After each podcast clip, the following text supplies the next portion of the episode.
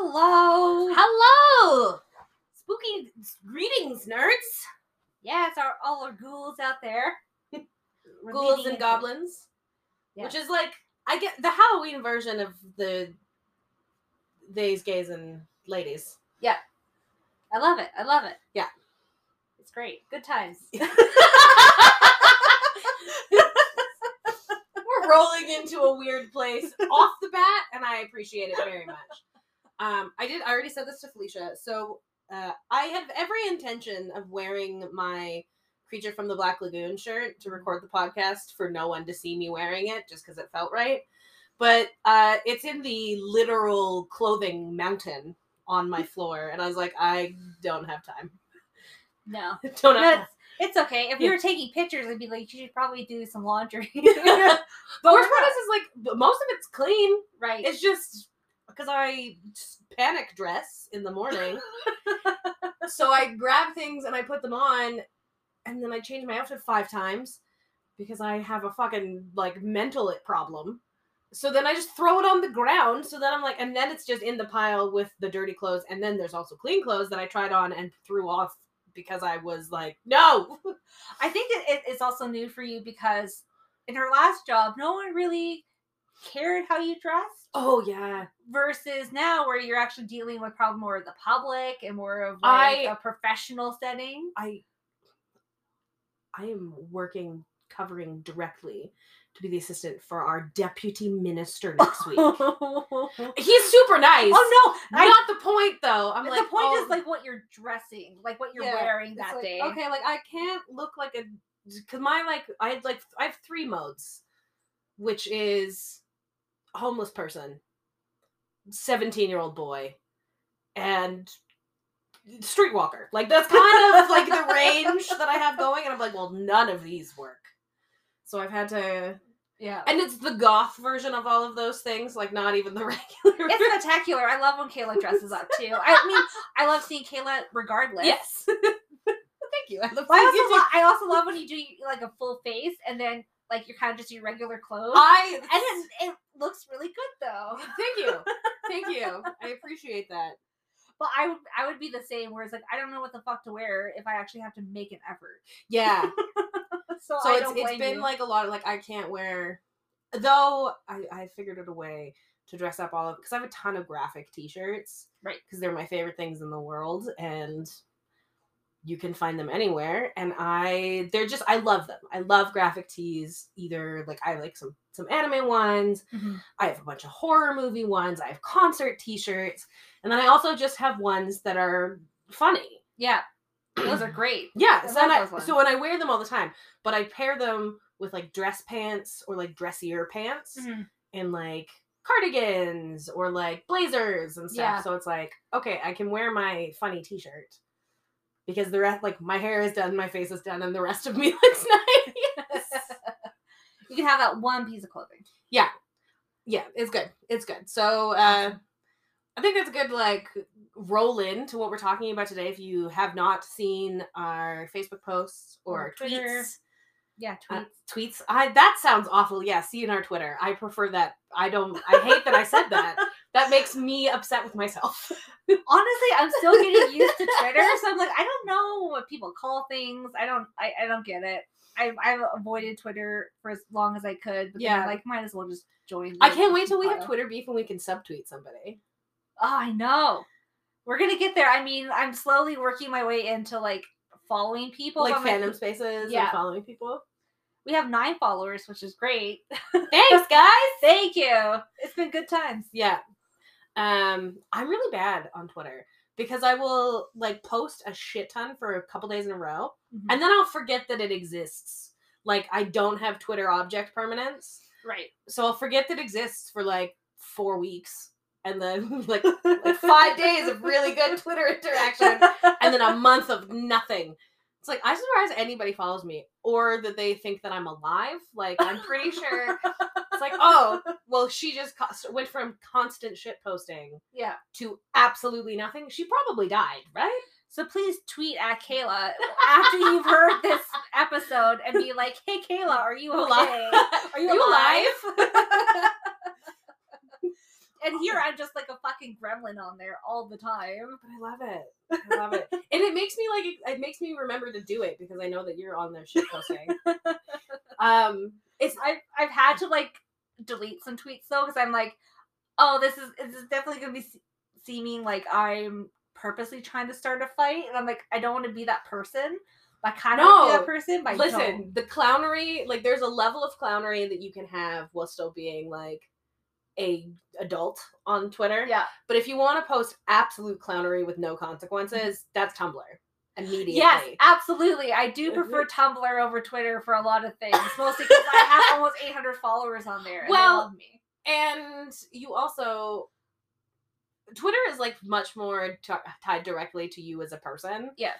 Um, whereas I'm pretty sure my profile picture on Tumblr, don't try to find me, is a picture of a llama. um, and like I think I've said nothing about myself as a person, and Tumblr does not require you to like interact on any sort of personal No. basis, which is why you can be an absolute fucking goblin on that website. Oh, I thirst hard on Tumblr. It's, I don't- It's like I, I- will. You will never. I will never. I never want anyone to find my Tumblr because that's my place where I can be Horny horny, on on main. And like not feel ashamed about it because there's like gonna be like a hundred more people who understand what I'm saying. Um, yeah, I I would rather be lit on fire than to have somebody go through and like find my favorited tags. No. like this is why this is one thing I like I would never do. It's like I would never purposely try to find Kayla because I'm like, that's her space. That's her space to be as weird and raunchy and whatever as possible. I love that that's your automatic thing. Um, You leave the Tumblr alone. it's it's vaguely true. It's weird. My Tumblr is like a really great amalgamation of like um memes Mhm. and just being like full on pussy wet horny. oh, I love and that. it just kind of cycles back and forth right with anime thrown in there, which sometimes coincides with the horny. But it's just like it's a lot, and I am so glad that nobody that I know personally that I have to make direct eye contact with has ever Right. seen. someone found me on Tumblr here in Whitehorse, and I Absolutely like, lost my- my I'd be like, well, that person needs to die. Yes, because I I slowly trickle in nerdy Norse stuff. So it's like all the episodes I'm really proud of. I'll be like, hey, you guys should listen to this podcast. Yeah. And someone here found me because we were playing the same game at the same times, and she's on Tumblr, and she's like, I think I found you. I was like, fuck me. No. No. No. So she can see all my pictures that I've I've taken thousands of of Horizon Forbidden West. Yeah. But like But yeah, you don't like that's it is like a living, breathing diary. It's just It not is. It really is. um this is a side quest that has gone wildly off the rails immediately. Um That's what they're here for, though. that is that is I, and I appreciate like that's just kind of how our intro is. We spend a solid 10 to 15 minutes bullshitting, talking bullshit. And Um, then we'll get into like our our hot takes if we have any, or just right into the episode. yeah, we will find the most uncomfortable way to segue. Uh, speaking of, we can circle back because I know we have Twitter stuff. What what Yeah. about Twitter poll? oh yes, yeah, If you hear a tinking sound, I'm I'm stirring my tea. yes, it's it's becoming winter here. It's cold. Um, and normally when we come in to film or film, record in the office, uh, my partner has been sitting in here because we record most of the time on Sundays, and it's the same day as Formula One. so normally he's been in here already watching the race all morning. So like the heat's been on and the door's been open, um, because the office gets really cold.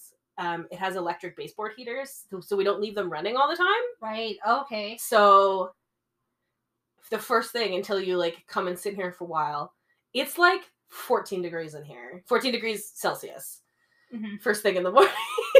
It's cold. it is very cold. So nobody had been in here today because he's he's watching with Mike. Hi, Mike. I'm kidding. I, he's almost always watching with Mike. They're best friends. Yeah. It's adorable. They live across the street now from each other. That's why we bought this house. That's why that's why we knew that the house that we purchased was on sale is because my partner's best friend, Mike, lives across the street and texted us with a photo of the trailer and the for sale sign and was like, "The house across the street from me is for sale." and Ben was like, "We have to look at it." And I was like, "Oh my god." and it worked out. It is. It's good. But it was it's very funny. And if you're brand new, I used to live directly adjacent from Kayla. So Yeah. I used to just walk over and say hello. And she did moved. I did.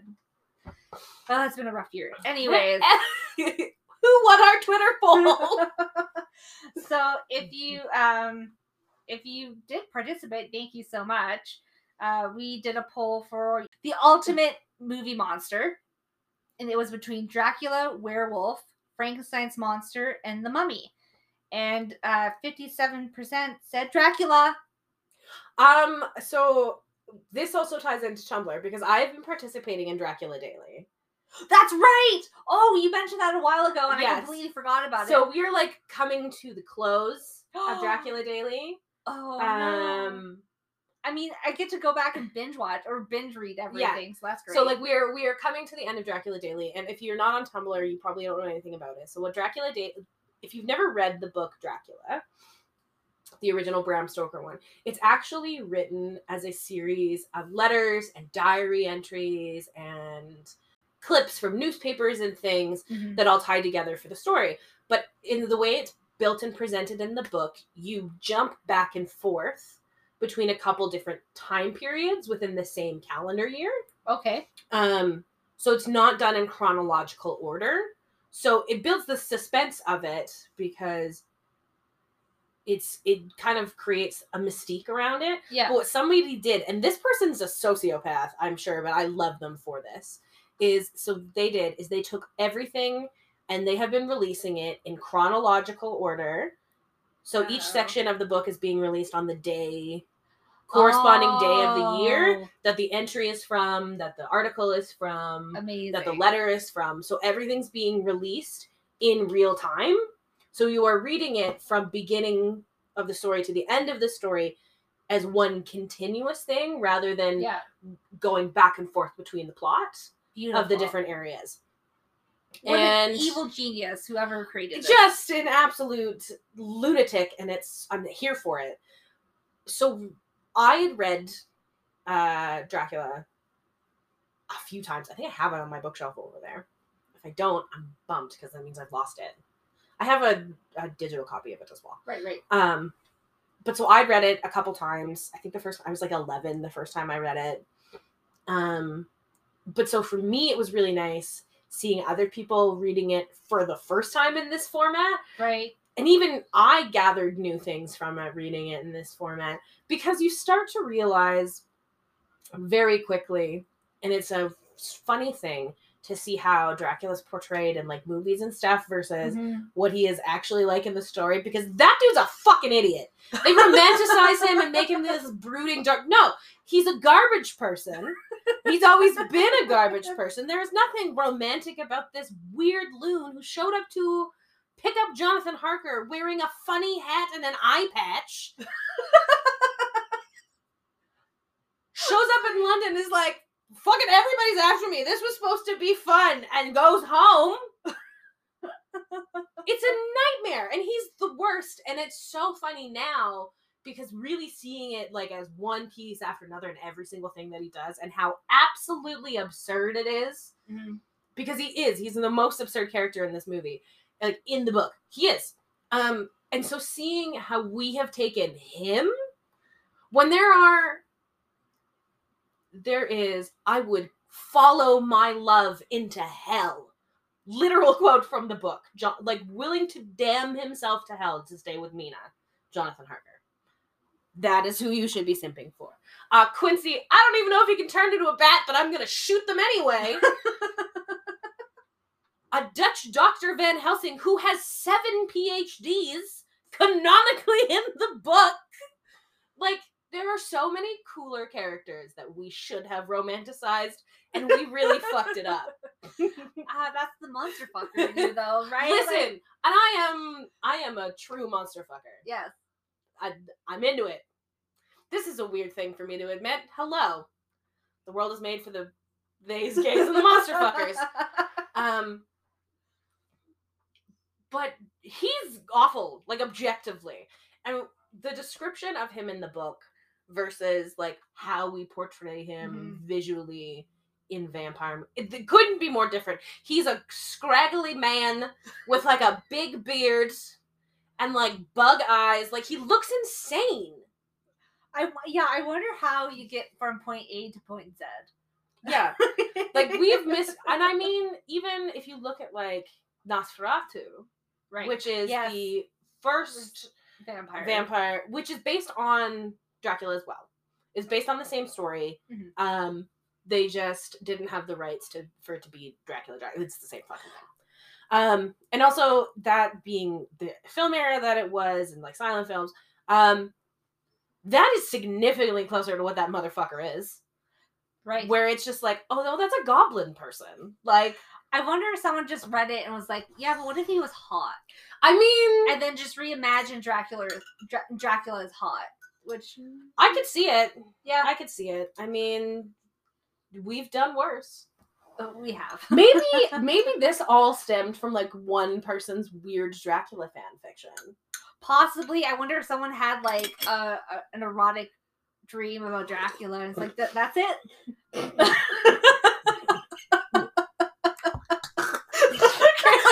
Kayla's choking on her tea.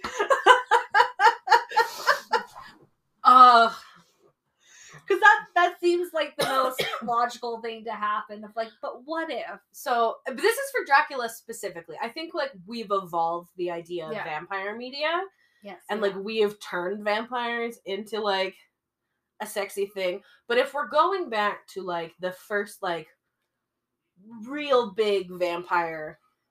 Novel and Dracula specifically, that dude was not sexy. And I'm mad that that's the direction we've taken him because he is an absurdist old man with money looking at these people like they are human Capri Suns. that's exactly true. Yes. And it's just like, how the fuck did we get here? If you Ah. like of the of the like so I think you kind of like I I categorize hmm monsters, like especially like creature feature monsters, into two categories, Okay. which are transformative monsters, where they were once human, hmm um, and born monsters.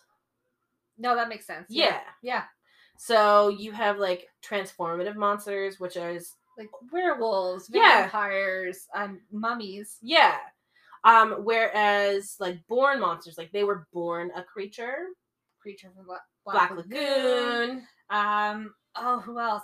Would you would you consider Frankenstein's monster to be? we're gonna have to get into that because if you also haven't read Frankenstein, this is another one that pops out at me all the time because we have turned Frankenstein into a horribly disfigured, awful thing. But in the original book, he's hot.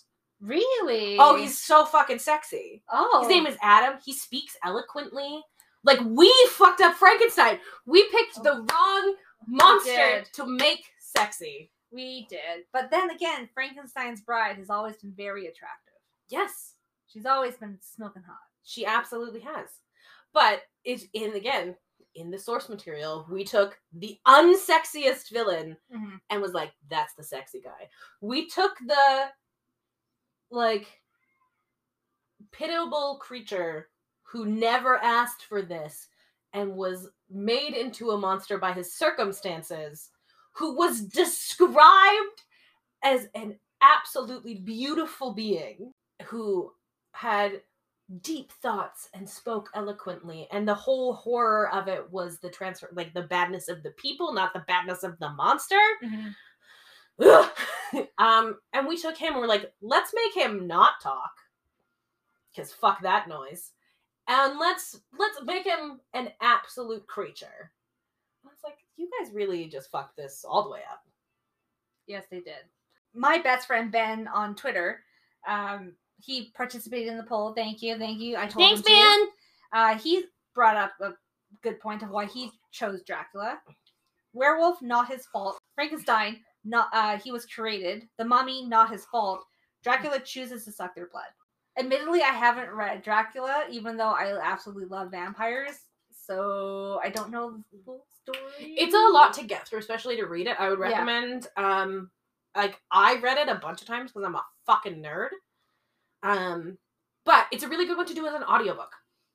Yeah, that's a great. Uh, yeah, it's a really there's a couple really great versions of it as an audiobook Mhm. because it's a we it's not long, like it's very short. Dracula's I think even if you only read a little bit at a time, yeah. like it's probably only going to take you like a week. Like it's a very short novel. It's the same Mhm. as Frankenstein, but you have to remember like it's of the time period Yes. and like the way that it's written and stuff. Yeah. Um so I find it's a little bit easier with the addition of like the tones of other people reading it.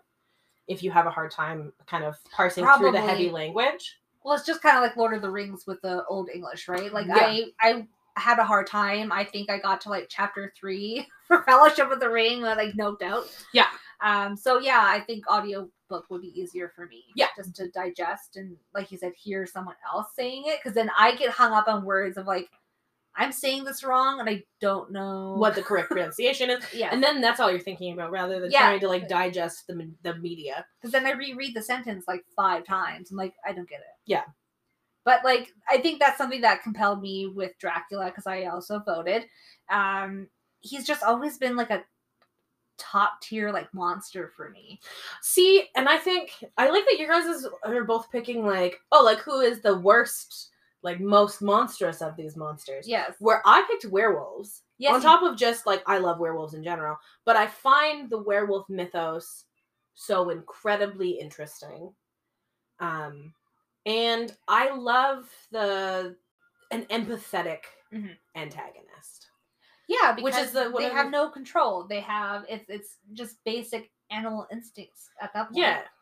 And that would uh, werewolf was our our number two um option was forty three percent from our seven votes. Yeah.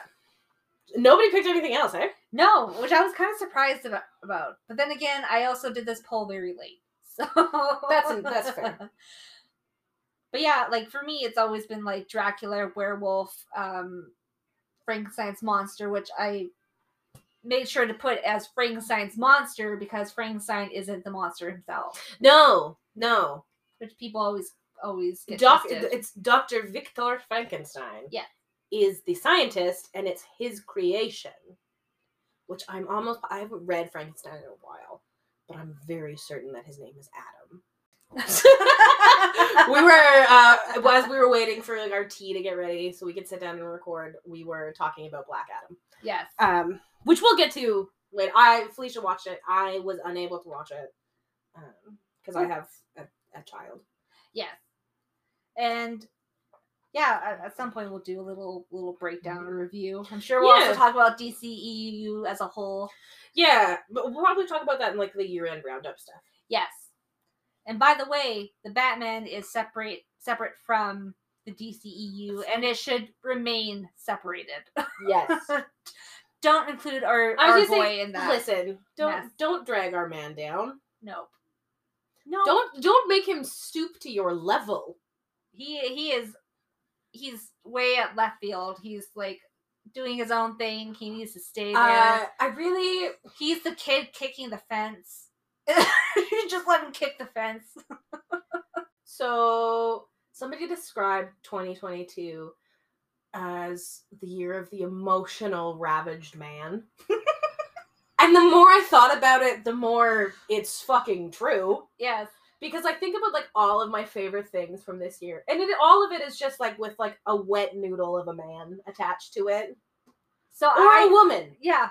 So I did a tweet where it's like, oh, 2022 is the year of the emo boy because you have Battinson, you have Sandman, and then you have B2E emo from Andor. That's his name. His little droid. He's Yes. like the saddest little stuttering jo- droid ever, and I love him so much. Exactly. And I'm sure there is so much more. Like MC, like My Chemical Romance is on tour I, again. it really is. It is like it is a renaissance of 2007 It's in the best way. It's so wild. Um, Blink 182 is back. that I was like, What's Listen, we are all 30 year olds who live on iced coffee and anxiety. And like, you Mhm. can't emotionally do this to us. Especially to have the tickets be so expensive. I'm like, They'll sell it out. oh, I'm sure they will. I'm just like, "Ugh, I know. I want to go. I know. But yeah, so 2022, and it's like, even I find, like, I think about like the the properties that have gotten really popular this year. Yeah. Um, and like the things that have come out, everybody's kind of like embracing the weird. And I love it. It's great. It's And it's definitely been the year of horror. Yes, Like you look at the list of horror movies that have come out and they have always they've all done really, really well, especially the surprise hitters. Like I didn't think Barbarian was gonna do well because I was like, that premise is fucking stupid. In my mind, I'm like um. So I think a lot of it is because of how well executed X was. X was amazing. Holy shit. Yeah. I was like on the edge of my seat. The fucking jump scares got me from the get go. I was like so mad at myself because I'm like, it's gonna happen. This is gonna be a jump scare. Yeah. And it still got me. It was great. Um, so this is a whole other conversation that we can have another time, but I will just briefly run into it. Okay. There's actually, um, if you look at like the times where horror movies have excelled and become wildly popular, they are all almost always post-traumatic incident. Right. So you have like the boom of um, creature features and invader movies post um, like right after we started getting into the Cold War. And then you have um as, as we lead up through to the crack epidemic and the loss of innocence and youth through the 80s with um, falling prices Mm. and um, the fall of the Berlin Wall and economic collapse going on through the 80s and early 90s, that is when you have prime slasher time because it is a destruction of youth. And so now, because we have through the 2000s after um, the fall of the two, the World Trade Center, we also have a huge upsurgence Yes. of horror movies. And now, as we are getting to the tail end of the pandemic and past the last recession, we are having another upsurgence of horror movies. People in bad straits tend to enjoy watching somebody else having it worse. There is a form of catharsis in it, but it actually does typically run through that you'll see huge upswings in the amount of horror contact post um, a major negative world event. Oh, okay. I mean, it's really interesting to think about, and we're getting so much more of like different types of horror as well, right? Uh yeah. And there's this whole argument against elevated horror. I could just just talk the science of horror movies for a very long time. we can do that for the next episode. Um, which will lead into a, a break for us. yeah, we'll talk about we'll go to break and then we'll talk about kind of like the beginnings of the genre. Yes. Eh, all right. Can't wait.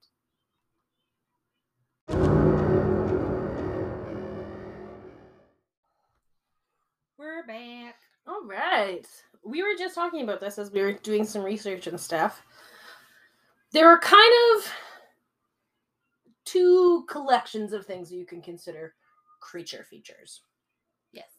Which, by the way, is our main topic for today's Did we literally not mention that? I don't think so. We kind of just did our bullshit, and then we went into like the poll, and then we just started talking. Talking about the the my beef with Dracula. Yes. And it's not I, I want to preface this by like I like Dracula. no, That was yeah. never what I was saying. um, but yeah, so like there's kind of like two camps of creature features, which is like monster movies Mhm. or any film based around a non-human entity. Right. So uh the videos that I watched very like leaned into more of this the other part of that, which is Mhm. more of like birds from Hitchcock or like arachnophobia and or um the one with the big snake anaconda. Anaconda's great. Really Anaconda is. is like arguably one of the best creature features out of the 2000s. Uh, only the first one with uh with uh J Lo in it. Yes. That's the one that I always think about too when I hear It's about incredible. Anaconda. It's a great movie. Uh, it's so campy and Mhm. it's fun. Like the characterization is absolutely insane. And considering when it was when it came out, like Yeah, it was The- great for the time. the snake looks surprisingly good. Um, it, and it's in the same ilk as like that was in kind of like the Lake Placid time. right. Um, but also movies that would fall into creature features would be things like Tremors, Right. Uh, which is the first horror movie I ever saw. Because my dad is really terrible at telling what people can watch, like what children should be allowed to watch. Um, and is like not a super responsible dude. I love him so much, but he is just a redneck. Um, I mean, so my I- dad, my dad fell asleep with like I think at that time you can have HBO on cable. Yeah. So he'd fall asleep, and there's a bunch of shows that I should never have seen, ever, ever. Oh yeah. So I was like four when I watched Tremors for the first time. Um, and I arranged the furniture in my house so that I could get from piece of furniture to piece of furniture Oh, so to he- get from the living room to my room and back to the kitchen oh so that I didn't have to touch the ground for several days. And like I panicked, like I was panicking about people walking around. Um, but so like that is included in creature features. Gremlins would be included in creature features. Would you consider Jaws to be a creature? feature? Yes, Jaws would be a creature feature. Bruce the shark. Yes, Bruce. Um, which that's some brilliant quick thinking on Spielberg's part because initially you were supposed to see Bruce so much more in that movie, but they could not get that animatronic to fucking work. Oh, really? So they're like, okay, great. We're just gonna have him not be seen, and it turned it into one of the best parts of of Jaws. yes. Is the suspense built around it? Um, and plus with the music along with that is just Yeah. like the perfect marriage. I wish we had an IMAX theater here and we could have watched it in either real 3D or an IMAX because they they did that this summer. so the one that always gets me and is baffling to me, can, and it's like people that like do screenings of it, like they do a pop up screen Mhm. on the side of a lake, and Oh. you float, Oh my god! and it's like at night. you could not pay me enough money to get into a lake and watch Jaws. I Do it as a double feature. Do Jaws and Lake Placid.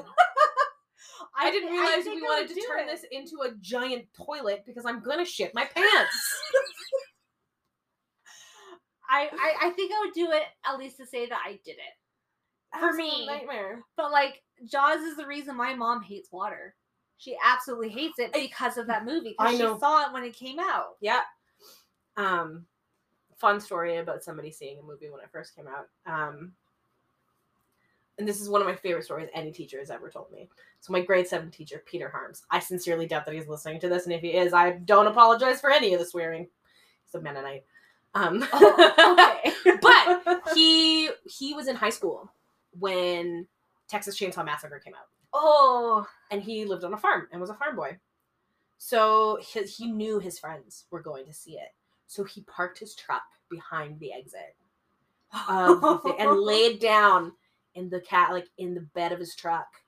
And as everybody's coming out, he had a mask on and hopped up. He'd taken the chain, like the Yeah, blade, yeah. like the chain off of the chainsaw, but like left and hopped up out of the bed of his truck and turned the chainsaw on because Oh he's a God. psycho. And it's like that's the best thing I've ever heard. that's the fucking best. Holy shit! I would definitely piss myself. Absolutely. happened. um, I want to go to Hollywood Horror Nights so bad. I do too. Just seeing people's like Twitter, like or Instagram stories and Twitter feeds where they get to go. I'm like, I would hate it, but I would love it at the same time. And I mean, like, I would love to like do like some of the haunted walks and stuff Yeah. like that. And that doesn't necessarily even mean that I'd want to do all of the houses. No, no, but just I don't even be think you could. There's too many. but just to go. Yeah. And like we don't have anything here really in Whitehorse. It's like the fact that we're getting Halloween, Rocky Horror Picture Show, Corpse Bride, so and The. Shining. It's Uh, fantastic. yeah. So our film society, who purchased the old movie theater, and Mhm. that's who's kind of doing movies here in town, um, is doing like a whole Halloween weekend situation. And they're doing The Shining. They're doing a matinee of Coraline. They're doing a Saturday Yes. night with drag show full audience participation version of the Rocky Horror Picture Show, which I really, really, really, really, really want to go to. Let's go. to. Okay, go. sounds good.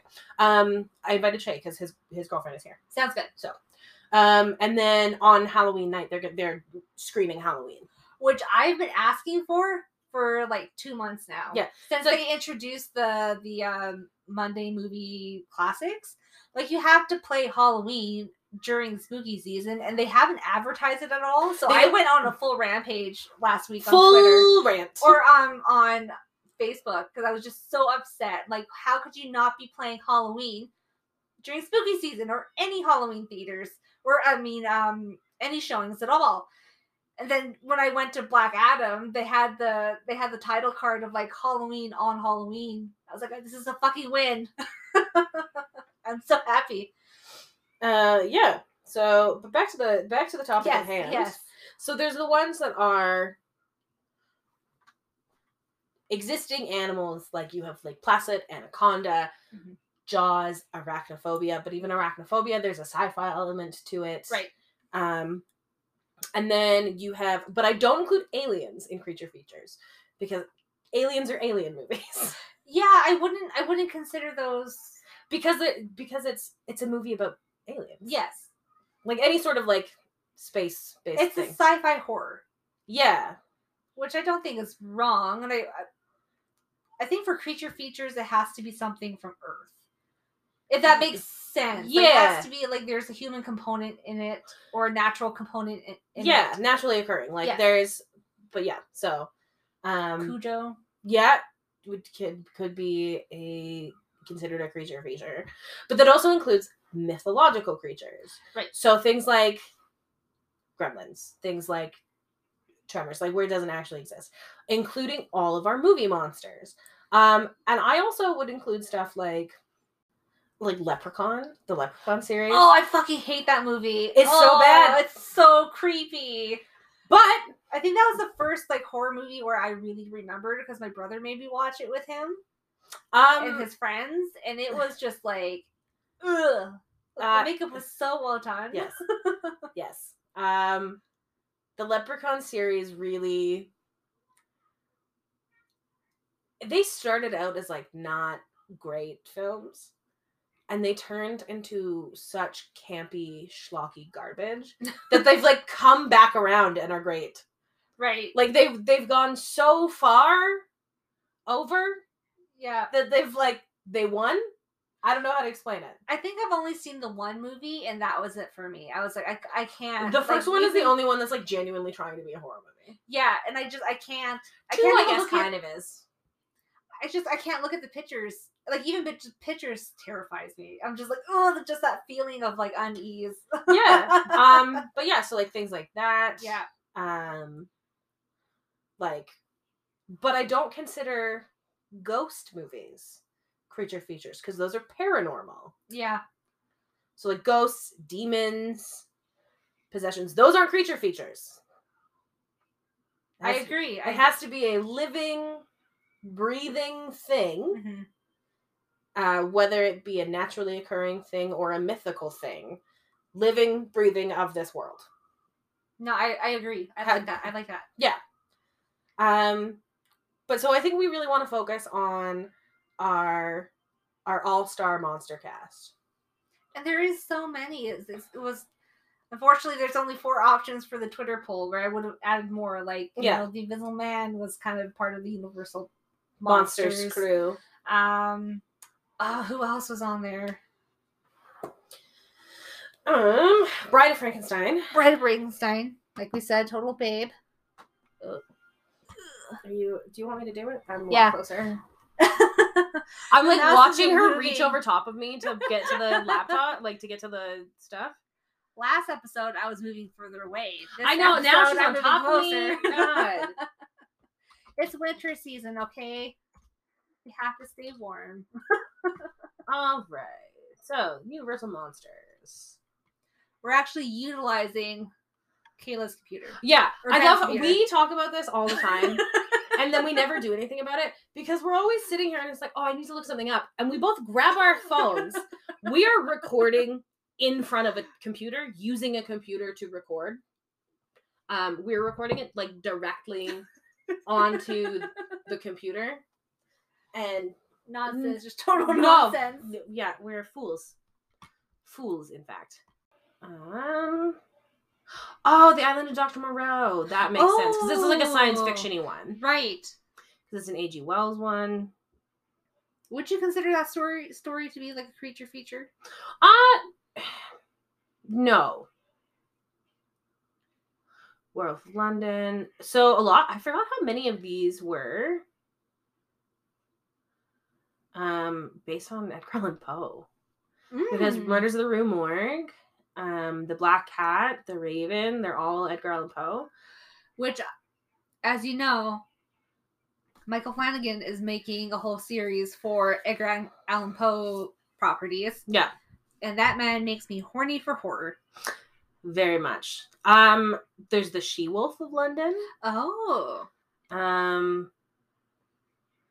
The Creature Walks Among Us. So a lot of That these end up be- being series. right. Um, there's also The Phantom of the Opera. Really? hmm Yeah. Uh, The Mad Ghoul. Oh, Obsessed with Mayan life preserving process to the point of madness. never heard of that one. No. Um, but yeah, so like if we're looking at like the universal ones, kind of our heavy hitters really are the mummy, the invisible man, the werewolf, Frankenstein's monster, Dracula, Bride of Frankenstein, creature from Black Lagoon. Um Oh, King Kong. Well, just by the picture, it looks like King Kong, yeah. and in a way, that would be like a cre- that he would be a creature feature. King Kong, absolutely. Yeah. King Kong would absolutely be a creature feature. which is such a like a heartbreaking story. Yeah, I really aside from Dracula, there is a certain layer of empathy involved with the rest of these characters. Yeah, Um like like a werewolf gets bitten and doesn't have the choice in what his actions are. yeah, Uh, we saw that really with like Werewolf by Night, which did a really wonderful job showing the empathetic side of him. Right. absolutely. Um, the mummy, of course, is cursed. Uh, Yeah. Well, and it depends on which version of the story you're Yes. talking about too. Um the Invisible Man, I think, I think that was a choice, wasn't it? it was It was his choice to be invisible. Uh he was so the Invisible Man is a really interesting story because they actually tackle it really well in terms of like the vibe around these movies. With the Kevin Bacon movie Hollow Man, which is like a retelling of the Oh. Invisible Man. I remember that one. Um, but there is he's really very arrogant and full of himself, and he does this experiment um to try to make himself invisible. And it succeeds, but then they can't figure out how to make him uninvisible. And he goes crazy and decides to use the um like he he goes mad, kills a bunch of people. Great, great. Um, and just like really kind of flies off the deep end Mhm. um, in response to burdening himself with his own ideas. wow. Um, so, Invisible Man is very interesting in in that sense, where it was he did it to himself Mhm. because he didn't think about. He thought about can I do this thing rather than should I do this thing. Which really kind of goes with a lot of these stories too, Absolutely. right? And I, one one character I'm kind of surprised isn't on this list and who should be is Dr. Jekyll and Mr. Hyde. Absolutely. And I think we're overdue for a, a whole new movie based on him. Mm-hmm. Uh, I've heard, I remember hearing that they did a musical and that David Hasselhoff plays Dr. Jekyll and Mr. Hyde. In the, I don't know if it was the original run or if it was like a special guest appearance kind of thing. But I've heard nothing but good things about his performance. he's an incredible singer and like that's one so funny like, that's why like the country of germany loves him is because they are obsessed with his music Oh, really? yes germans love hasselhoff um it's the same thing like i there's something that to be said about like horror turned musicals Right. because the they've done quite a few of them as musicals. And um they just recently canceled one and I'm kind of bummed about it because they were doing American Psycho Really? as a musical starring Matt Smith. What? and they canceled it? yeah. What Like, the you guys hell? did not give this a chance. Like Doctor Who, Matt Smith? Yeah. Why would you guys do that? Anyway. Sorry. Um yeah, that is definitely I think it's one of the more interesting stories that we really haven't kicked the dead horse of. You know what I mean? yeah. Which for a while we were seeing like too much of the vampire genre. Uh, we were seeing too much. I, I wouldn't say too much of the werewolf movies. That, that I think that there was we've werewolf is so hit and miss Yeah. because werewolf movies are either really really great or they're so cheesy and awful. And it all has to do with the transformation and how the wolf looks. I Mm-hmm. think one one property that I really love is Underworld. I I've I've always loved the world that they built and how they do the werewolves. Has always been really fantastic. I find I I could watch Underworld any anytime. yes. It is one of my favorite film series. I love it so much. Kate Beckinsale is so hot. Oh, the world that they've built and the hierarchy and the Mhm. lore behind it and um, but still having an air of mystery around them too. ah brilliant. Absolutely brilliant. Like they just captured that so perfectly. love that. Um another really great werewolf movie that i've seen recently is dog soldiers. Oh, I haven't heard uh so that dog soldiers is a british one and they it's phenomenal. It is so so good. Um basically there is a squadron of uh, british soldiers who are doing a training exercise out Mhm. in the highlands. Okay. and werewolves appear. Because it's like these are like trainee soldiers. Oh man. uh it's so good. Like the combat scenes are super fun. The dialogue is really great. The wi- the wolves look great. They're used in such great like fleeting glimpses and the things you do see are so brilliant yeah. um and they negate the whole transformation scene because they just get sieged oh. so like they're yeah you so it's it's never a problem but the werewolves themselves look really really good I will have to look Yeah. Dog Soldiers is great. So cool. dog soldiers is awesome I think one that kind of sometimes gets shit on is um, Van Helsing with Hugh Jackman. I've It's always campy and it's fun. campy, but I always liked how they did their werewolves. I thought they looked really interesting and cool. Um, even just like Dracula himself is over the top and kind of like okay, Ugh. but like I love it. Like when he's doing the dancing scene with Kate Beckinsale. Listen, the whole thing is high camp, Yes, and it's supposed to be. and his brides are fucking gorgeous. Ugh. oh my god, the casting for them was like perfect. By the way, I strongly would love to see Bride of Dracula movie. Right? Like I would just love I would just love it. I think they could do I think that they're so interesting and so vastly underutilized in almost every appearance. Appearance. Appearance. Jesus Christ. um, because again, that's one of those things where it's just like, what? what are they like? What the fuck is happening here? They're just here. Like, cool. Yeah. Um there was the one werewolf movie. It was with Anthony Hopkins. Emily The. Wolfman. The Wolfman. I really liked it. I understand like the the transformation scene was really like uncomfortable and it's not it's meant to make you uncomfortable. That was my favorite part of that movie.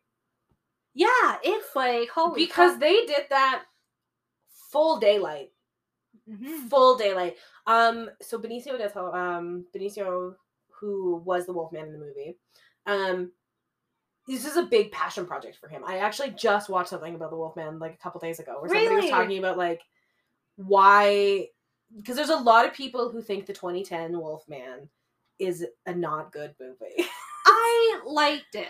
I I think that it is unfairly maligned. Do Mhm. I think that there's some problems? A hundred percent. Um, I don't think that Anthony Hopkins was trying for any part of that movie. No. Like that man, he was just kind of there, which is weird because he's amazing. But and like I didn't find like some of the, like the romantic chemistry between them seemed weird. Um, but I did. I found the lore super interesting. Yeah. The transformations were brilliantly done. The set was really great. They had a lot of issues. They were supposed to have a whole bunch more time to film in the manor Oh. that they then they did not have it. So they had to like readjust on the fly. They had to cut down shooting time.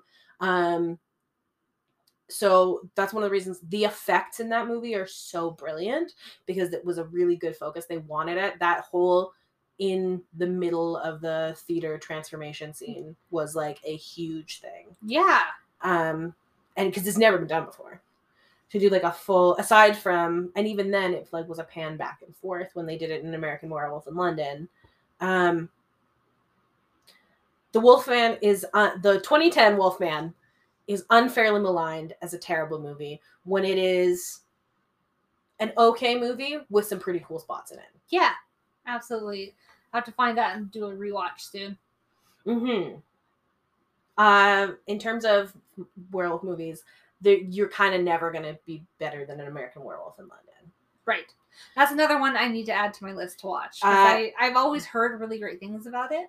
It is it has one it has the best werewolf transformation scene ever, Mhm. just ever done.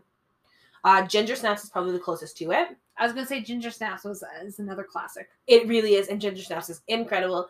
Ginger Snaps is a Canadian film.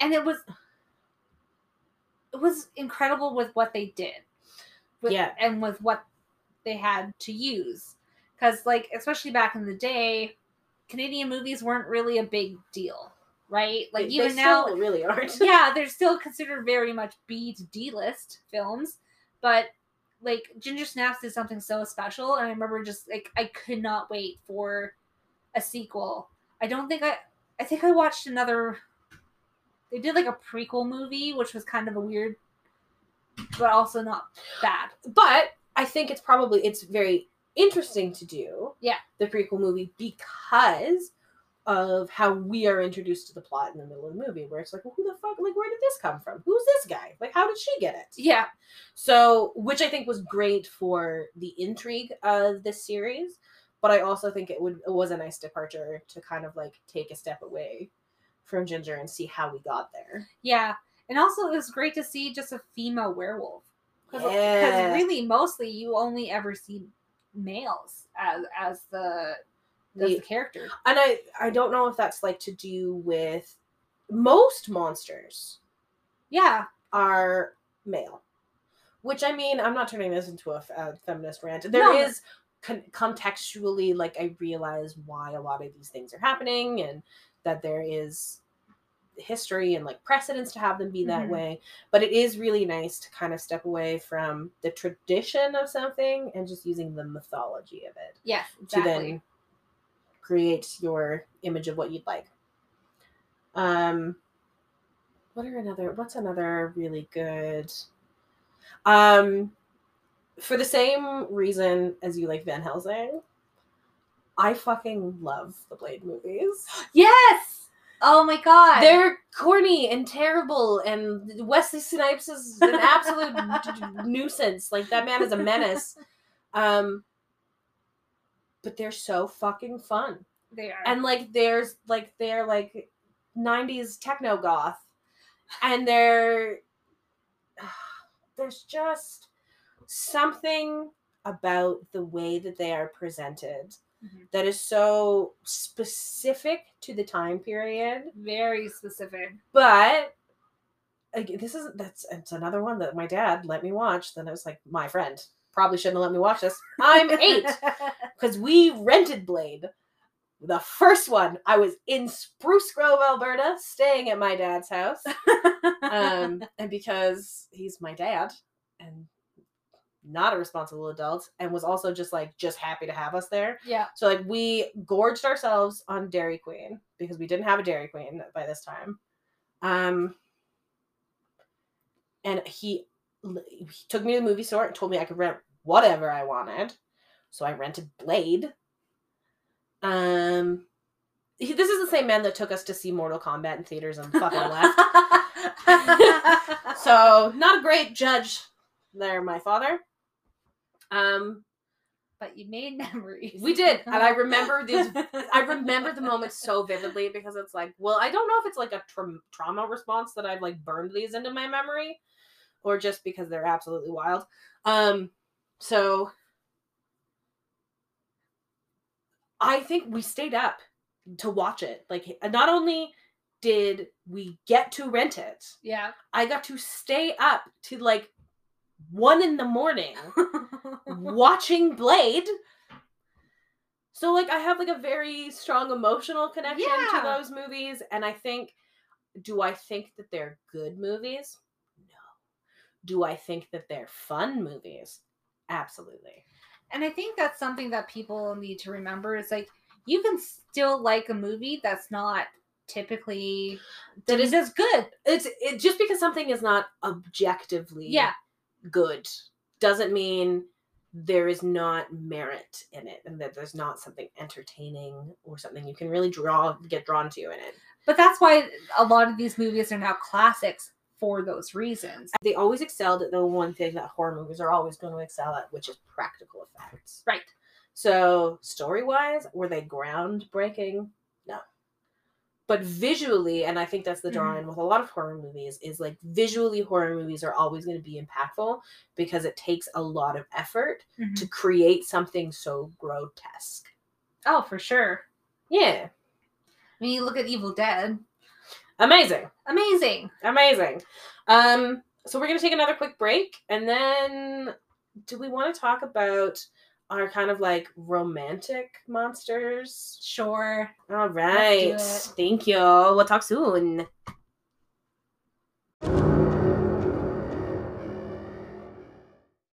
All right.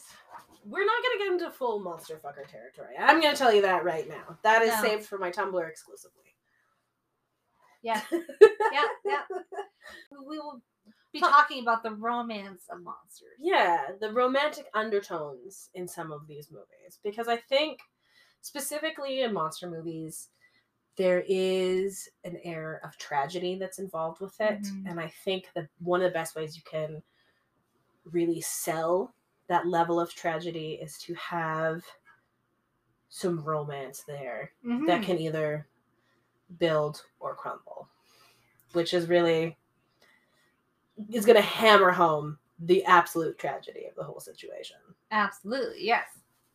So who who do you think is the most romantic of of our traditional monsters? You're Oh, allowed man. regardless of what I have said previously No. about any of these motherfuckers. Like, please tell me your honest opinion. like I I've never considered Dracula to be a romantic figure at all. I've never like even though he he's evolved into like the ultimate sex symbol for the monsters, I've never considered him to be romantic. Um There's no love there. no, no, it's all about lust or just desire and Which, like- hey, cool. Also fine. but also it, it's it's more about him getting what he wants, which is defeat. It's Mm. not about caring for another human being. Um, I guess really romantically, I I've always kind of considered Frankenstein's monster, who's always longing for something. Um, Yeah. I, I admittedly I've never watched Bride of Frankenstein. I know of her and the, like kind of like their their history together, but I've always found like Frankenstein's monster just wanting wanting love and wanting There- to find There is his an, person.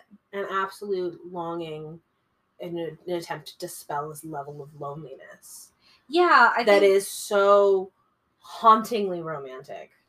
and I think one one film that or um project that does this really well was um not Pennywise. Penny Dreadful? Penny Dreadful. Yes. I've always I loved their take on Frankenstein's monster and I just like him going to the extremes of finding his love. Um and that not working out in his favor, but you know, I, I also just think we can just highly recommend Penny Dreadful. yes, Full stop. hundred percent. So good. they did a, a just gorgeous job with the storytelling of everyone's characters and I admittedly I haven't seen the last season, so at some point I'm sure I'll find it. They also Mm. did a whole new one with uh, Natalie Dormer. It's How on- the fuck did I miss this? I know it was like um I've never seen it either. Like I didn't know where it was airing. I actually just recently found it on Crave, so I'll be checking that out soon. I don't know what the premise is, but it's more of like um I, I think it's more of like a 40s uh, noir style. Ooh. So that will be really interesting to watch. But yeah, I always found his his story to be kind of like just looking for love and finding his place and he's not the monster everyone making him out to be. Yeah. I can absolutely see that. So I think for me it's probably gonna be one of two. Um either for for classic monsters, I really am gonna have to go with I'm gonna have to agree with you on Frankenstein's monster is the most romantic of the classical monsters. Mhm. But if I'm looking for like a specific one from a specific movie, uh, it is either going to be uh, The Fly, Right? starring Jeff Goldblum. It is grotesque. It is um it's a really hard movie to watch because like it has some of the most unsettling body horror in Yes. John Carpenter's work to be 100% on it like it's not good. It's a lot. But the entire premise, like especially like the final act of the movie is he is trying to get her to stay away from him because she he knows Mhm. he's gonna hurt her. And in the end of the movie, she has to kill him. Oh. Oh my Uh, heart. And it's just like, oh no. Yeah, that's that's definitely a horror movie for sure. Watching your loved one. Yeah, and it's it's really, really awful. I also find in terms of like just like the most sympathetic story that has like that makes me feel like, oh, Mhm. you just you're just trying so hard. Um, is the creature from the Black Lagoon. I've never seen it. Um, it's great. It's one of my favorites. Um, so it really starts as the creature is just kicking it, being a creature. Mm-hmm. Um, and his space is invaded. They come to him, Mm-hmm. and then when he's like, "Yo, you're like polluting my home," so they're like spilling boat fuel in the lagoon and like taking all of the fish. And he's the protector of the Yeah. of the lagoon. And he's like, "What the fuck?" Um, and that's when he sees the female scientist, and is then like pursuing her. And there is just something that's like tragically romantic about it because they all like kind of notice like he is the last of his His kind. kind. Sad. There's It just is. a level of sadness for all these stories. Um, I think there is a level of empathy and tragedy involved with monster movies specifically, which I don't think can be said for creature features because there is no sense of some. Sometimes there is. Like I find Cujo to be very a sympathetic creature feature, and it, it does feel tragic and awful to me. The whole thing. Cujo, Oh, Cujo is the hardest movie to watch. Yeah, there's no like your dog turning into something that you don't recognize and it not recognizing you either. Like that's you know, that's human's best friend. Like having that And I turn think- on you is I think one of the best things that they did in terms of the framing of Cujo Mhm. Is by showing him pre rabies transition and seeing that he's just the goodest of boys. yeah. And the picking a Saint Bernard. Oh, Ah, because it it it turns awful very quickly when it happens, right? And it's But there- just like, oh my god. but there's not that expectation of them to be a vicious Yeah. dog.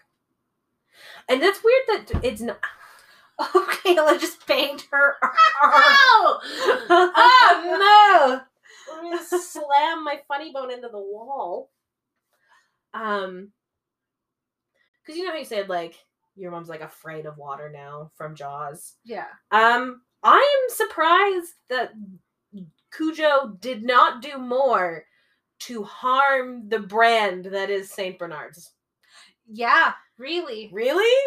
To see that side of a Saint Bernard is like terrifying. It's like, oh my god. Right?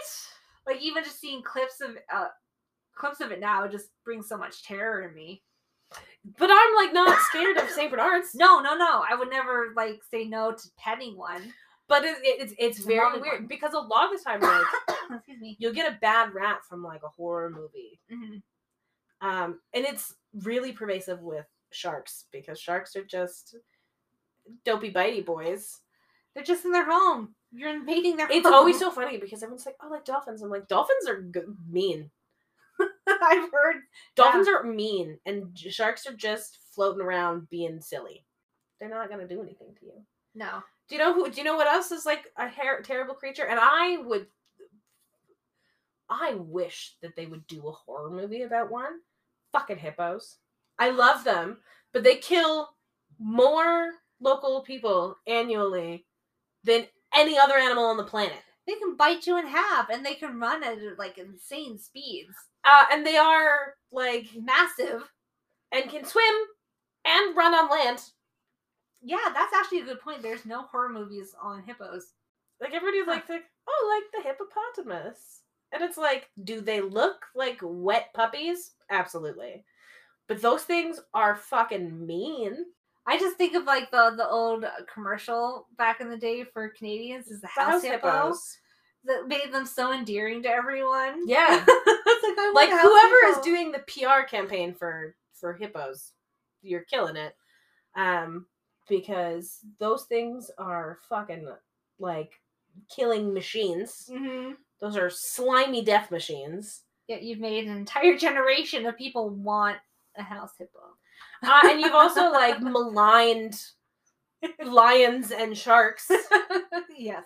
Can a lion kill you? Absolutely. Does that happen very often? Fuck no. That's yeah, that's desperate times for some of the lions out in the Sahara. Yeah.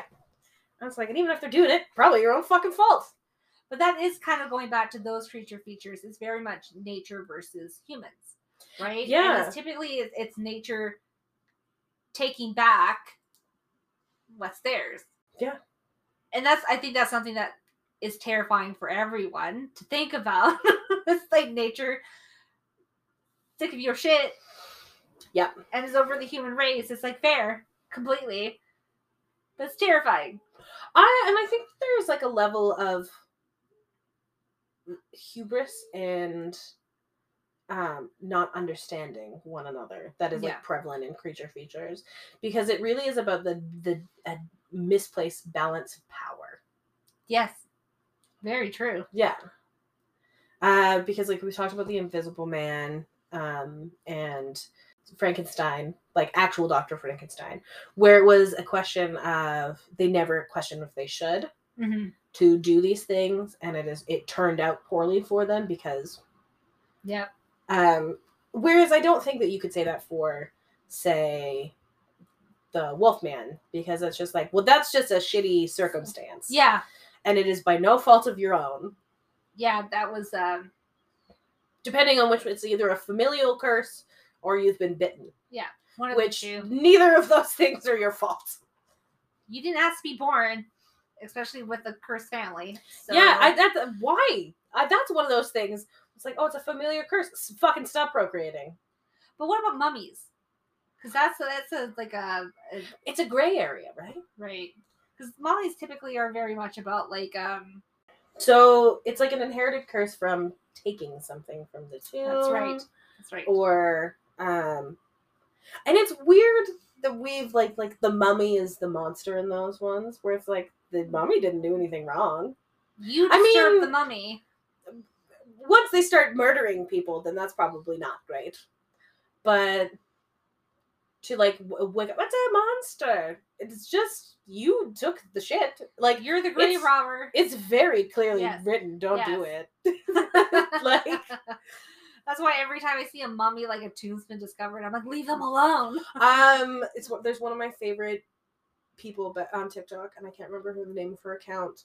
But she just like responds to people finding things or um like discovering things in the ocean and she's like put it no touchy No touching. no tou- put it back it was there for a reason. um and then t- listen this world of this this year has been wild there's been a lot of things happening um a lot of it has been post uh s the breaking of the japanese killing stone What?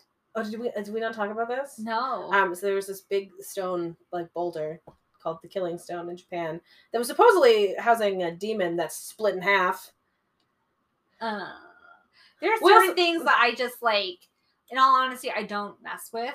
I don't No, just just leave it alone. Just leave it alone. I don't need these questions answered.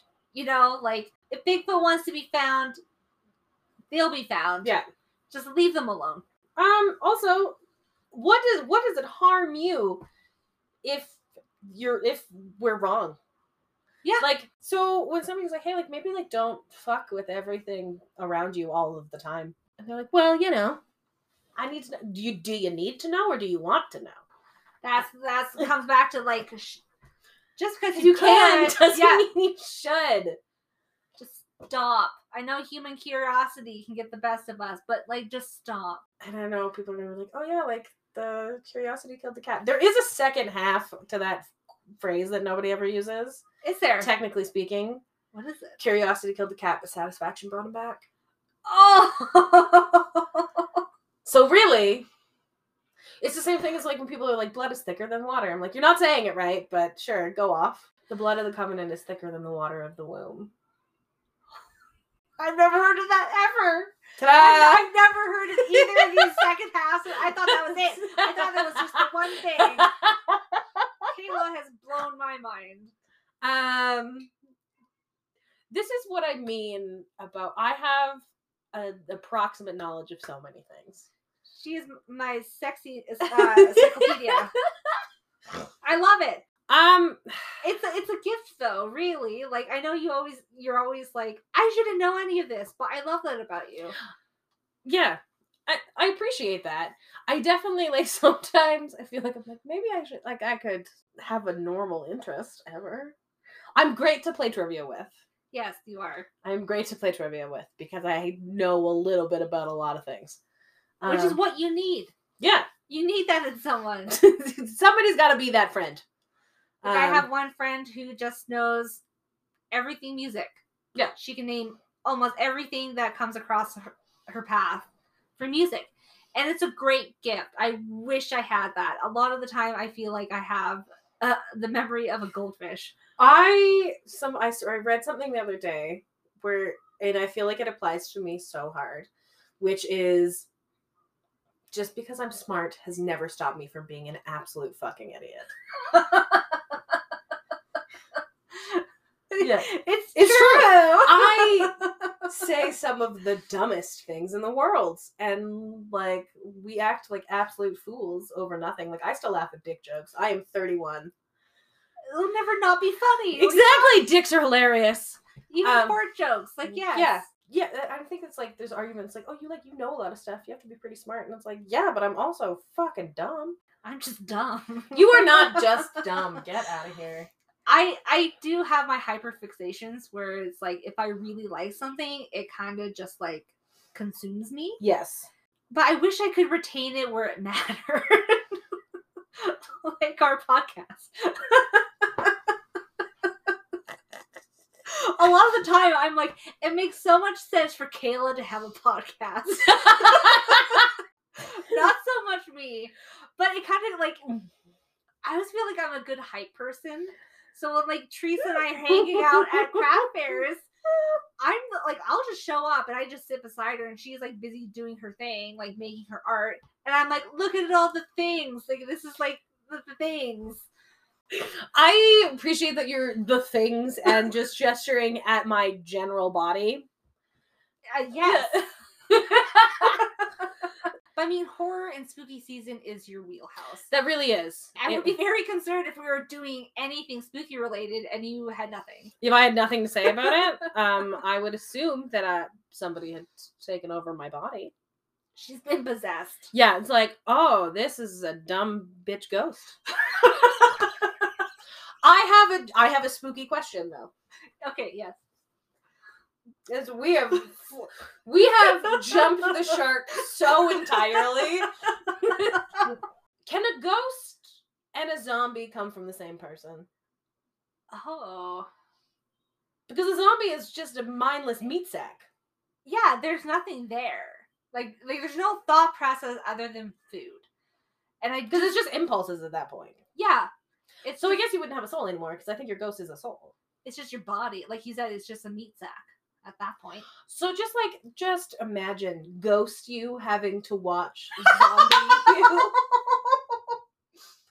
Go and be like I Can you can you please please.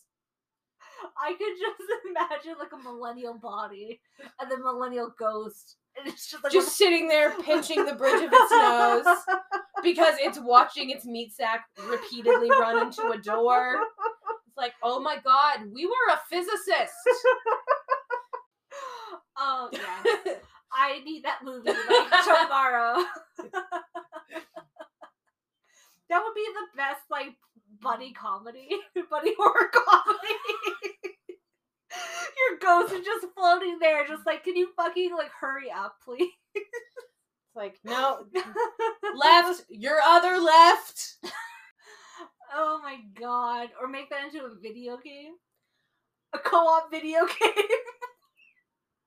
You're You're a ghost piloting your own meat suit. oh my god. Um, I also this is just because I'm thinking about piloting things, and I was like, mechs, like Evangelion, like that woman said about Evangelion earlier. So Evangelion is like a staple um mech anime, okay. but technically speaking, the mechs in Evangelion um are living beings covered in armor, and they can operate on their own in an emergency. So Yeah. yeah, so Linguini in the context of Ratatouille is a mech. It's right. I feel like the Hannibal Buress meme. Why are you booing me? I'm right. You're right. okay, which let's get back. Yes, yes, bring it back. Let's Bring- bring, it back, back in. in. Which movie monster do you think is the most unnerving? Like, which is the scariest to you? I would have to say the Invisible Man. Correct. That is the only correct answer. because he is making these decisions himself and he's still conscious of what's happening Yeah. it's just his mind is going crazy now because of the after effects of what's happened to him as well as that surge of power That's exactly what it is. yeah so it's like i think that's the scariest thing because that could happen to literally anybody Because his craziness is he's just like lost his ability to like differentiate right from wrong. yes like that can that can actually really happen in real life as well right Not the invisibility part, no but no like but the just, like the- the psychotic part. Yes. So I Mm-hmm. think he's the, the most terrifying, as well as the fact because he's invisible and you don't know what's going to happen. Um, the new Invisible Man movie is one of the scariest movies I have ever seen. I need to watch that as well. Um, I don't know where it is, but I'm going to find it. so so good. Um, Elisabeth Moss, she's she's brilliant. Fantastic. and I love I love that to do the retelling the way that they did is because the Invisible Man um and like uh like the original one and like the the sequels and stuff Mhm. are really they're all told from his perspective right. which well interesting is I don't want to do that again No. um so by framing it in like framing it from the perspective of his victim yes. brilliant Yeah, it's a whole new point of view of like, she doesn't know what's happening. She Yeah. doesn't know where he's going to come from next. And that's the most terrifying part. it absolutely is as well as trying to uh, like unravel the mystery of the invisible man. I think I'd rather be a werewolf. correct that is also the correct answer I think because it's like like you said, They're still you're, mortal. you're still mortal. You still have that side of you. And I, like I said, I go back to Jack from um, Werewolf by Night, just because it's the, the most recent one I've watched. Is like you can plan your life around the full moon. Yeah. You know, and yeah, I, I would just I would rather be a werewolf. I'm so full of myself that I would be like, I could like keep myself together when I was transformed. and it's like I can't keep myself together now. But as a werewolf, yeah, yeah, Yeah, absolutely. Like I think my incredible like disdain for potentially inconveniencing any person ever Mhm. is is stronger than whatever animalistic urge a werewolf curse will give me. no, okay. but I think like I wouldn't choose a vampire because it's like there is that I don't even want to have lived the length of time I've lived now. you want me to live uh, forever? Absolutely not. Um, No. I've seen enough. I've had enough. Yeah. I'll just yeet myself into the the sunlight. Yes. I'm d- I'm done now. um, absolutely not. Like I have no fucking interest in being immortal, no. and I already don't like going out in the sun. So that like the the downfalls of being uh, like the things I'd have to battle while being a vampire would be like a problem. Wouldn't be that much of a problem for me, except for garlic because I fucking love garlic. I am a garlic girl. Yes, hundred percent. But like I don't go to church already because God's not real. Um well I would believe in him more if I were a vampire though. I would be more apt to be like, well, vampires are real, so maybe God's real. I don't know. Mm, maybe I don't know. Depending on like if like holy water actually burned me, then I'd be like, aha, then yes. um, Let's just test this one little theory on my pinky. yeah.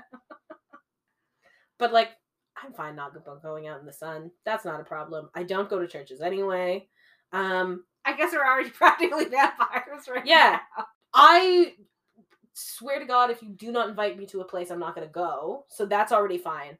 Um, the big issues are garlic, and I have no desire to be immortal. I would just out of curiosity. It would be very much like a, a, Sandman situation. No, no, I don't. I am not curious enough. I think now, no, but like back in the day, Yesteryear, yesteryear, it might be a different answer. when the world was like full of hope and we weren't like plotting the imminent heat death of the planet, maybe. pretty much. Um. Oh, millennial vampires would be a fucking. Nightmare. Oh my. God. we could never, we could never be vampires. We would be the worst. Oh my god, we'd be insufferable. Like more than we are now. we really would. Yeah.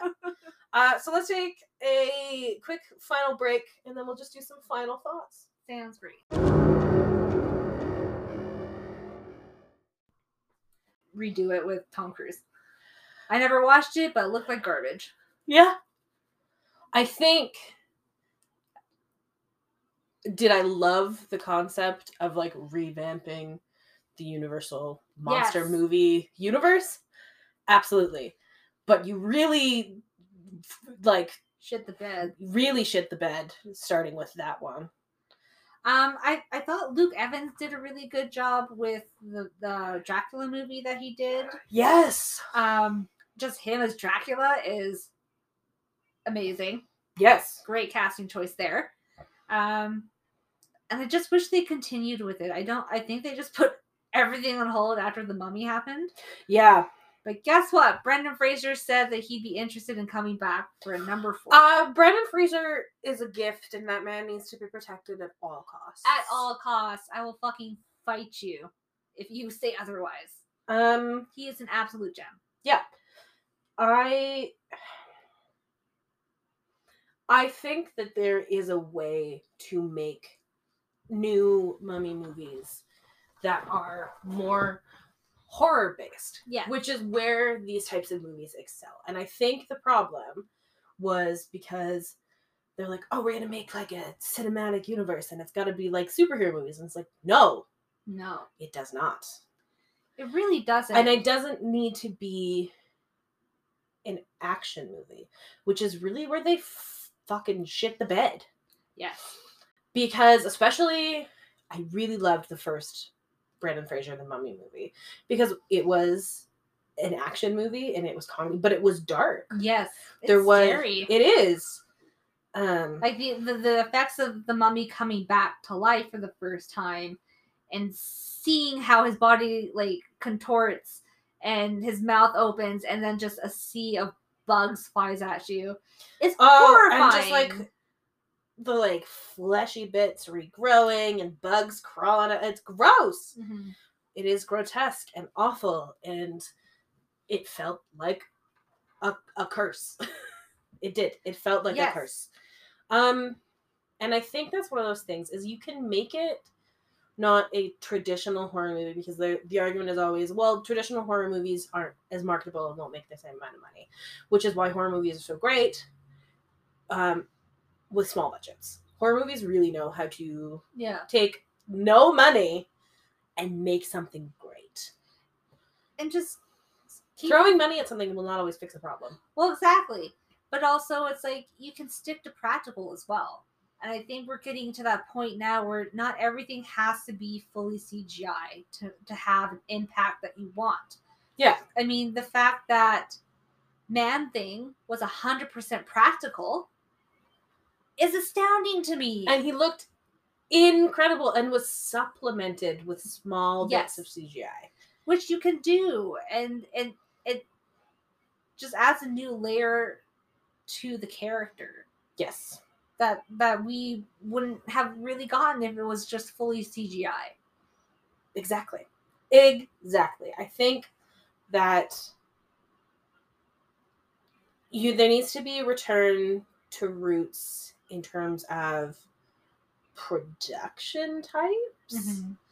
But I think that you can really enhance the stories um, and modernize the stories without changing. Because there's things that are so good about traditional monster movies, which is the settings, the character development, Yeah. and um, the practical effects. Can you like make those better because practical effects have gotten better? Absolutely. But I think we don't need to turn everything into a glossy, pre-packaged Mm-hmm. Production because that's not that is not what makes those movies so good. It's the storytelling. And it's like you said, it's the character development. Like sure you can plop the the monster in the action and just say go, but understanding of who who they are, like the history and the yeah. context clues and it really creates a com- like a cohesive experience Yeah. which that is why those things end up being classics is they turn into a full experience rather than just another blockbuster movie. Exactly. because there are so many of those like we're i'm tired. I'm tired of everything being slick overproduced. Hmm and that is and we really are getting some really great returns um to practical effects for things Yeah. which is awesome. Um and even like we are really in a resurgence of really incredible horror movies and i think if we take the sensibilities of how we write horror movies and apply those same sensibilities to what we do to elevated horror to classical horror stories Mhm. we could get some really really interesting work Yeah. because think about like um Mike Flanagan and what he's done with very traditional literature ghost stories and made them some of the best horror pro- products kind of ever but also some of the most well received horror products ever Yes, absolutely. um and they are from very traditional horror mediums built through the scope of a non-traditional horror creator following the story points that are the things that are so interesting about those original works while really Mhm. creating something very fresh feeling around them That's why I want Mike Flanagan to do a 13 ghost story where each episode is each ghost that leads up to the movie. I I love Thirteen Ghosts. It's so fucking good. Uh yeah, like it's it is so wild. Um and I think like we're they're starting to work on getting some of those things through. So those are castle films. Castle films. So um 13 Ghosts um let me show you. Okay.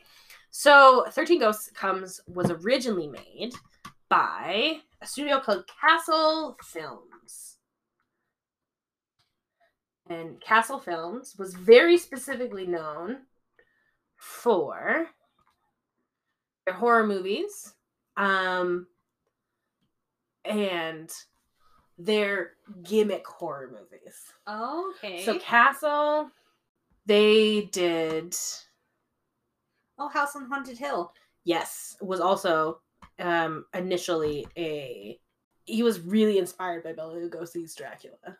House on Haunted Hill and um, Margot. So House on Haunted Hill is probably like one of my favorite original Vincent Price movies. Um, Vincent Price is get out of here. I don't want your vertical tabs. Fuck off. Um, it I love Vincent Price so very much. I have a Vincent Price Funko Pop that is up on my shelf. That's what I thought it was. It is. is. I love him. Vincent Price. Vincent Price is also the background on my computer Yeah. at work. Um and it is from um the House on Haunted Hill that that is from. So the initial House on Haunted Hill that Castle William Castle produced had um on all of the movie theaters that they released it in, they rigged skeletons and stuff to like fly through the audience and like emerge from Oh underneath of things. Um, when they did the Tingler, uh, they had they had like motors put into the seats so that the seats would move. Like he really the was first 4D scene. really like created like a whole movie theater That's experience around horror movies. so cool. Um, Thirteen Ghosts. He had the Ghostovision, which is like a type of 3D 3D. vision that was very specific. That the only things you could see were the ghosts because they were the only things superimposed in a different color. wow. Um, so very cool. 3D glasses which oriented the lens rather than side by side. Um, so you had like an above and below rather than side and side. So you just have to tilt your head up and down. So Oh, you would okay. see wisps of the ghosts and then you'd figure out where they were. Um, because you could look through the red lens and see all the ghosts on screen, but you could also look through the blue lens if you were getting too frightened. and not see them on the Um, so what an innovator! Holy shit! absolutely um castle himself came on screen and offered a fright break a couple minutes before the ending promising a full refund to any member who couldn't bring themselves to stay till the end uh so like he rosemary's baby is a is a william castle film Oh, oh my and god! it is the his biggest success so the like william castle films could be redone yeah. in so many interesting ways. And I think that there was just so much joy in making weird stuff from that era, which is great. I mean, it's it's amazing learning more about them and like what they've done Uh, for just film in general. And I think too by returning to having a particular actor kind of like embody a character. Mm-hmm. um because when you most people when they picture dracula especially if they're picturing like the 1930s Dracula, you're looking at bela lugosi Yeah. just it's just you just are picturing bela lugosi uh, but bela lugosi played other characters as well within the, the universal monster canon um and then you also have boris karloff who was frankenstein's monster Mhm. he was um he was the mummy Oh, was he? he was um and something else. I think it might have been the ghoul. Um, so they had this kind of aesthetic look to them Yeah. that was all very similar because it was the same two fucking dudes. which I don't think we need to do that again. no, no. But I think having a very strong visual image that is consistent Mhm. across the films is really impactful. And I think that's why Michael Flanagan has done such a great job because he does have his returning cast. It's the same thing that we all loved and like praised American Horror Story for. Yeah, yeah, exactly. It's like we love that. We love a reoccurring cast of spooky bitches. Mhm. Especially when you know you get along with everyone. You know you have the chemistry. And when you get a strong actor, they are able to produce results in anything. Yes, So exactly. I think that we are kind of primed for a resurgence of monster movies. We are. Um, We deserve it. Just as a treat. We've been really good this year. I agree. The world is awful. Let's make fun stuff. Too many tricks, more treats, please.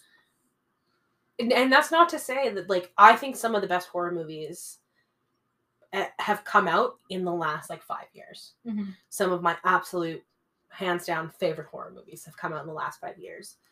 Um, And I think for studios to take the chance on brand new stuff mhm. is the biggest thing.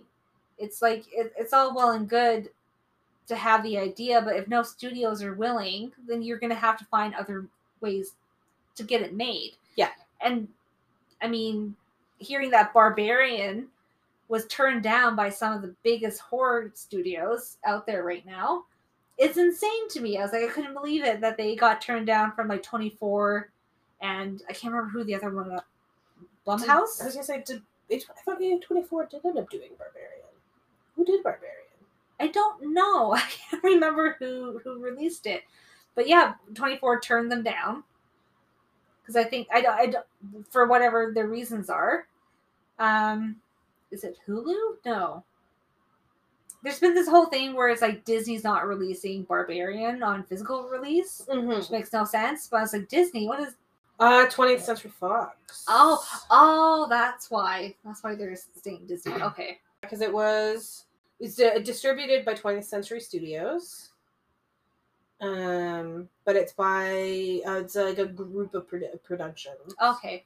Um, most specifically Vertigo Entertainment, Okay. which did like The Ring, The Grudge, oh. uh, Eight Below, The Lake House, Shutter, The Strangers, The Woman in Black, So it just goes to show it's like, The Boy is also a Vertigo film. oh, okay. I was gonna say like I thought it was A I thought it was A twenty four, but no, it was Vertigo. That makes sense. Right. But yeah, just studios taking on these new ideas and not just like remaking all this other stuff. Like, you have fresh ideas out there, use them. Yeah. Uh, yeah. Reportedly reached out to financiers and distributors. A twenty four and Neon both rejected him. So Super happy for them though. They they fucking knocked it out of the park from what I've heard. And it is releasing on the 25th. Um, as of October 23rd, 2022, Barbarian has grossed $40.2 million in the US and Canada and 1.7 in other territories for a worldwide 41.9 million against a $4 million budget. Holy crap. That's one of those things too, like I don't understand why people don't take more risks with horror movies because the budgets are so incredibly small. Yeah. Cuz you can make a great horror movie on 2 million dollars. Like Terrifier Mm-hmm. um is fucking awful. Like I don't recommend watching it. Okay. It's it okay. is so gross and so Oh. scary. Um and like I had to turn it off. That's saying a lot. um Art the Clown is one of the scariest fucking things that anybody's ever made ever. like just his image alone is terrifying. Yeah, Terrifier is a lot and like I don't what was the budget on Terrifier? I'm gonna have to check. I'll have it to was look like some reviews. no I'll- money. that's one thing I just I can't get into is like gory horror? It's very gory. Terrifier is not for you. Terrifier is very gory. Okay, good to know. This is the reason why I've never watched Evil Dead either, because I remember just like seeing the previews for the remake that they did. I was like, oh, this this is too much for me. Ah, The they originals are- show a lot of the like pretty much like the things that they show in the trailer are the goriest parts of the movie. Oh, okay. Uh, Terrifier was made for a hundred thousand dollars. Holy shit! Is that new? When did it come out? Uh, 2016. Oh, okay. It just looks like a classic, like like a horror image. Terrifier. When they actually, because they did a, they didn't do a full release of it Okay. until 2018. So let's see. Let's see what the numbers say. Because they're they're coming out the number two, aren't they? Uh, yeah. So they actually Terrifier 2 is out now. Oh, okay. Um, and uh, as of 21 hours ago, Terrifier 2 was already made uh 10 times as much. Holy shit! Because it is officially Terrifier 2 is officially made 5.2 million dollars on a 250,000 dollar budget. Wow, good for the team though. I'm so happy for them. Yeah. Um and that's what I mean is like you can have uh the 100 the 140 mi- minute sequel is based on based on its marketing has people passing out puking and crying in bathrooms during the screenings. Wow. Uh, it might actually surpass Halloween Ends by at the box office for Halloween weekend. Speaking of Halloweens, I've actually really liked the the new sequel trilogy. Yeah, Yeah, absolutely.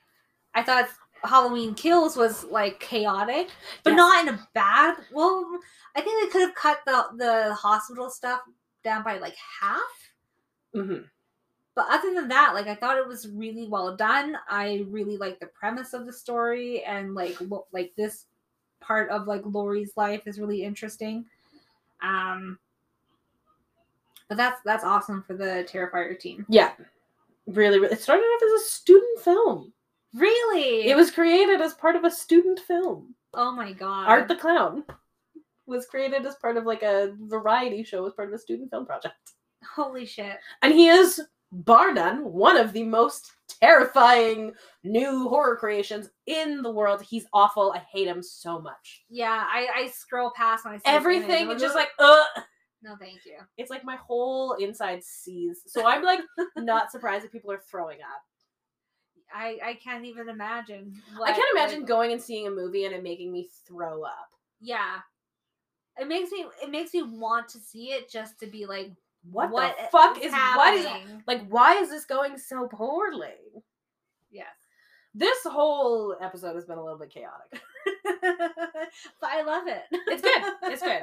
Um, this has been a super good time. I'm glad that we got to sit down and talk about this. Me too. Uh, We should probably go so we can get through our surprise. yes. Um, uh, check out our social media and keep an eye out for the next week, or we'll be dropping some some treats for all of you. yeah. Until next time, our ghouls, goblins, and monster fuckers. My people. Um, thank you so very much for tuning in. Until next time. Bye. Bye. Stay spooky. Stay nerdy.